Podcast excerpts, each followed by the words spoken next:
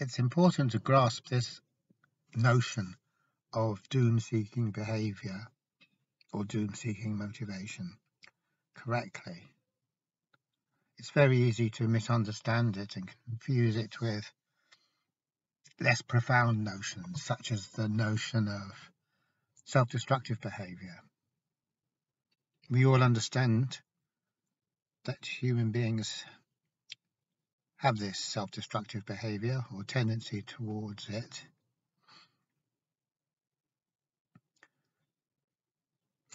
But this isn't the same thing at all. Doom seeking motivation is motivation that belongs to the rational ego or purposeful self and can't be separated from it. So there's no way we can be a rational ego or purposeful self without participating in doom seeking behavior. And we could go so far as to say that this is a fundamental principle or fundamental law, just as long as we're identified with this purposeful self, then our trajectory is always going to be in the direction of our doom, which might sound like something of a bizarre statement. But it might not, depending on how you look at it. From the point of view of therapy, to grasp this is crucially important because most workers in the field of mental health would definitely tell you it's possible to achieve good mental health through your own efforts, through your own hard work, through your own determination, through your own volition. I.e., that it is something we can actually do on purpose, i.e., it is something we can make a goal of, etc., etc. Most workers in the field of mental health will definitely say that to you. And by the same token, there's very few therapists that will say to you, you cannot make a goal of mental health and you cannot move in the direction of good mental health deliberately by design, by calculation on purpose by effort of will, by volition, etc., etc. That's a message you don't, we don't tend to hear very much at all. So, when we understand it like this, it puts everything in a whole different um, light. It puts therapy in a whole different light. And it's such a big challenge to our way of looking at everything it's hard to swallow, it's hard to take on. So before we go into it a little bit more, just to tie this in with the other way of talking about exactly the same thing, which is to talk about the crazy train. Now, the whole idea of the crazy train is that it's locked onto its tracks, as trains always are locked onto their tracks, until the point when they come off them, maybe and that it can't slow down. It can speed up, but it can't slow down. So it's locked onto its target. And of course, the target of uh, the crazy train is its doom and the doom of all those who travel in it. So it's hurtling along the tracks. Nothing can stop it. There's no brakes. Nothing, nothing, nothing can stop it. It only knows one thing, and that's hurtling towards its doom, hurtling down the tracks. So you're on this train. God knows what's happened to the driver. Either he's gone crazy or he's not there anymore. And you can see you're heading for this great, huge bridge over a ravine. this immense ravine and there's this bridge that's supposed to go over it, but it's broken. Some catastrophe has broken the bridge.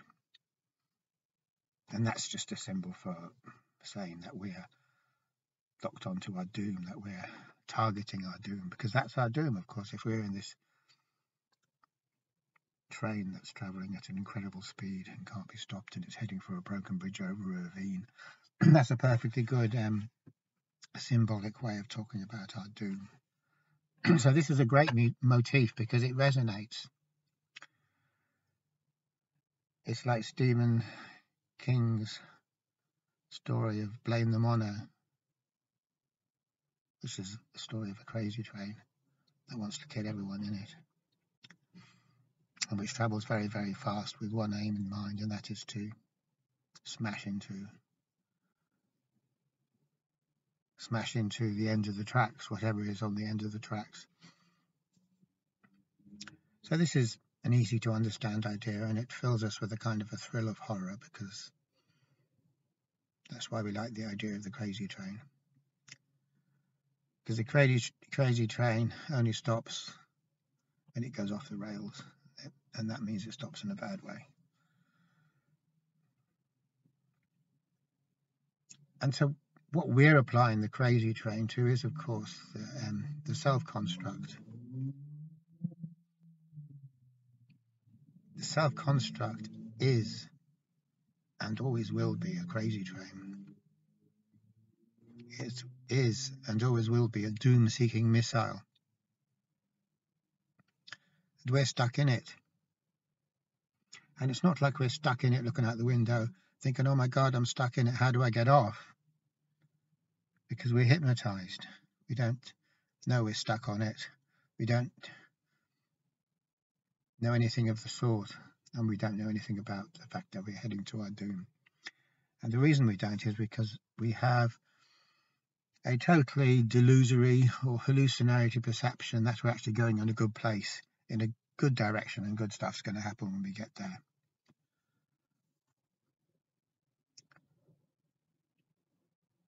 So we, we're been sold a false idea of what's happening. And we totally believe that false idea. We're totally okay about it. And that's why we're not feeling particularly anxious or anxious at all. We're looking forward to getting to wherever it is that we think we're going. So this sounds like a very strange kind of thing. So why should the self-construct be like like this? Why should it be like a doom-seeking missile? And the answer is it doesn't have to be. It's, it only is when we think it's who we are. Because when we think it's who we are, we act solely on its behalf and all our energies go on doing what's good for it or working towards its advantage. So in that case, the self-construct isn't something we're using as a means of navigating the phenomenal world as a as a helpful kind of a thing. It's not serving us. We are serving it because we think we are it. That's the um, the whole idea of identification right there. That's what happens when we identify with the self-construct.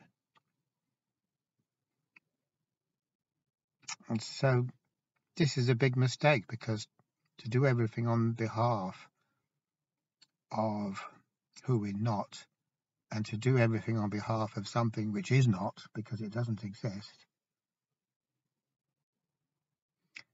is putting all of our eggs in the wrong basket or putting all of our eggs in the same basket when that basket happens to be a basket that's going to the bottom's going to fall out of it. And then that's going to be the end of our eggs. So if we express it like that so as to say the self-construct isn't who we are and it isn't anything at all because it has the same relationship to who we are, our nature, true nature, as a map does to the actual territory. It stands for it, but it isn't it.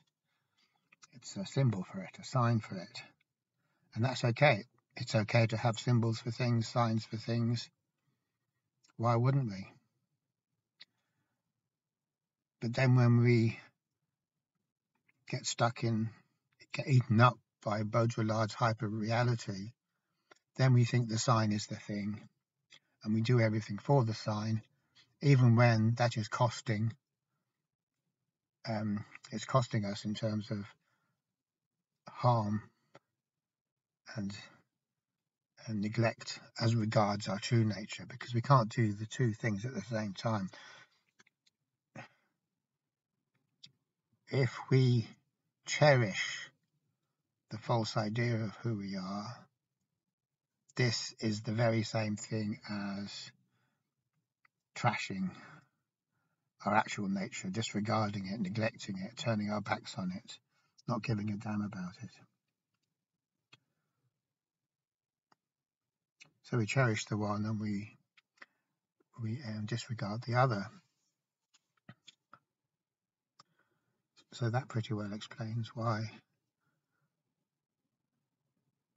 we're talking about doom seeking behavior because the self construct, once we're in that um, vehicle, once we're identified with it, the mechanics of the situation are that everything we think and everything we do is always coming from the point of view of what can benefit this vehicle, what can benefit this construct, what can benefit this idea of me. So when we say the self-construct is inherently selfish, that's what we mean. It, it has this point of view, this point of reference, this basic agenda to benefit itself or seek advantage for itself. And that's what its viewpoint is all about, and there is no other viewpoint in it, and there's no other possibility of another viewpoint in it. So we lock into that.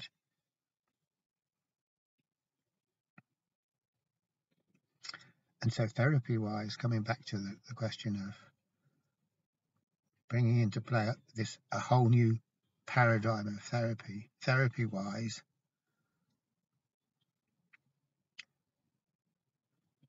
what this means is that everything that I, everything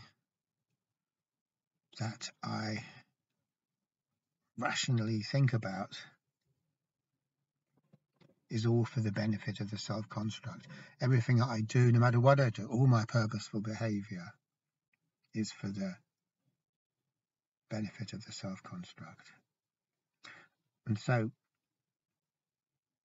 what I'm saying there really is that anything I suddenly think, oh, I know, I'll do this.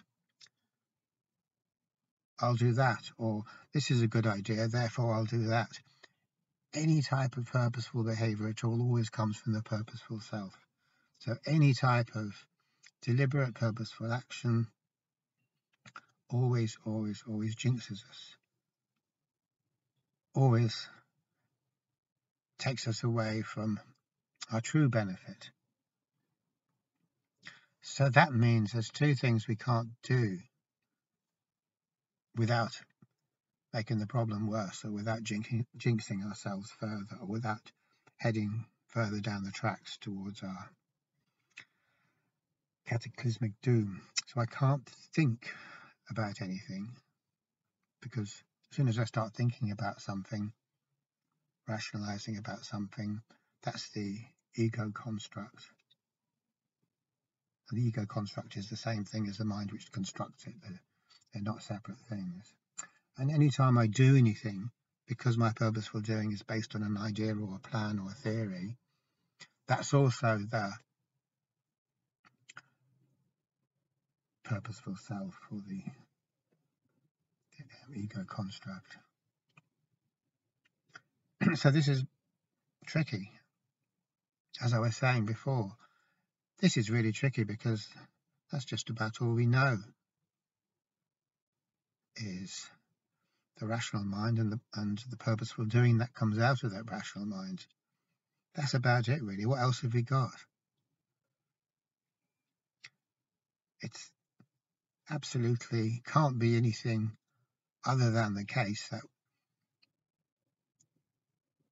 most of the time when we go into therapy it involves two things. It involves some kind of thinking. We have to think in some kind of particular way. And it involves doing I. We have to do stuff in a particular way. So most of what passes for therapy in these days is a special type of thinking which gives rise to a special type of behavior or activity that is supposed to be health seeking rather than doom seeking. But of course it isn't. Because no matter what we're always trying to promote the health of the self. We're always trying to promote the health of the ego construct. And that's our premise, that's our basis. And so that's the jinx right there, that's the fundamental jinx, because the self or the ego construct, it's good. What is good for it is not good for us.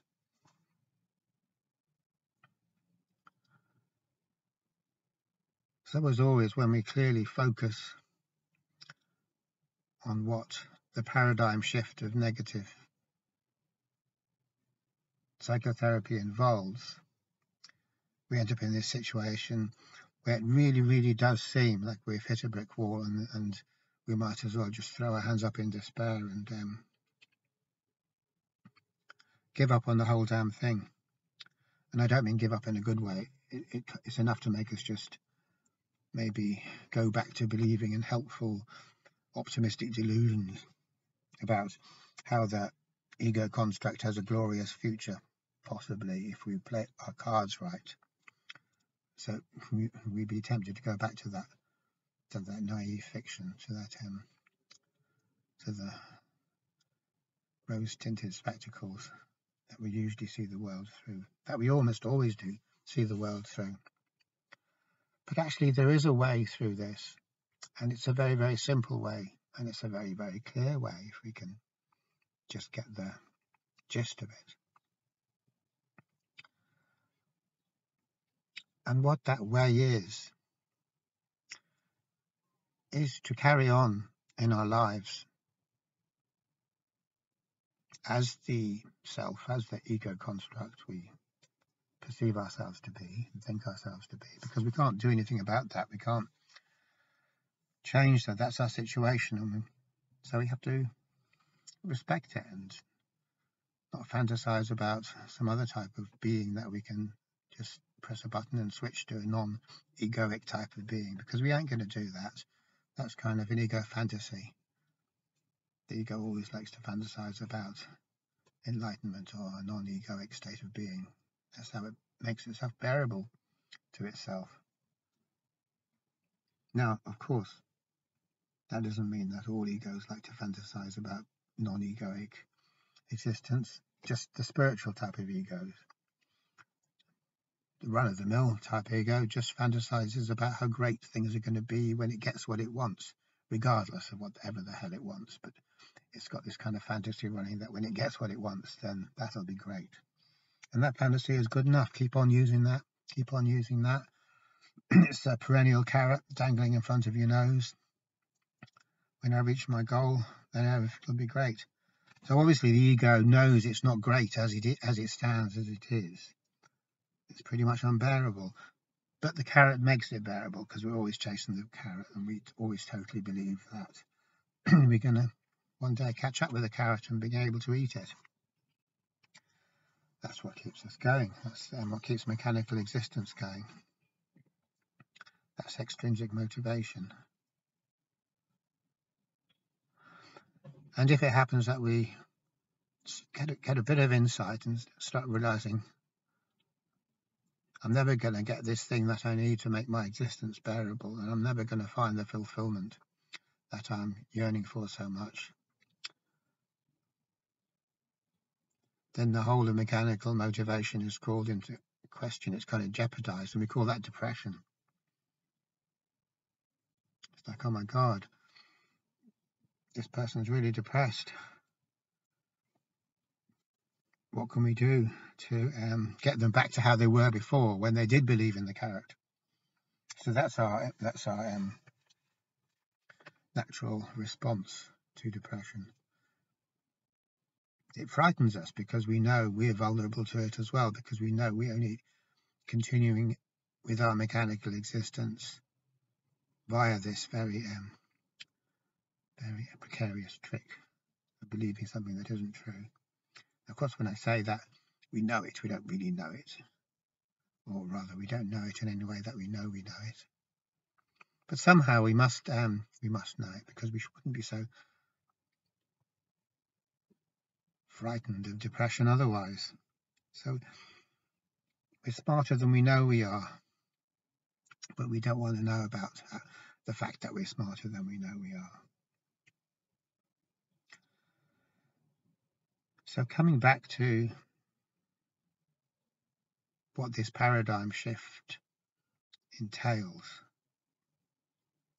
what we can say is that it entails being aware of the process of doom seeking behavior without trying to change it, without trying to um, do something about it, but just being aware of it or um, observant of it without any fantasies, without running any fantasies. So the number one fantasy is, oh, I'm going to a good place, it's all going to be great. And the other fantasy could be, oh, I'm going to do all this stuff, whatever it is, therapy or maybe some spiritual type stuff, and that's going to make me go to a good place because I'm going to spiritualize everything. And that's also a fantasy. The truth is not um, made out of rainbows. It's not multicolored rainbows and unicorns like that.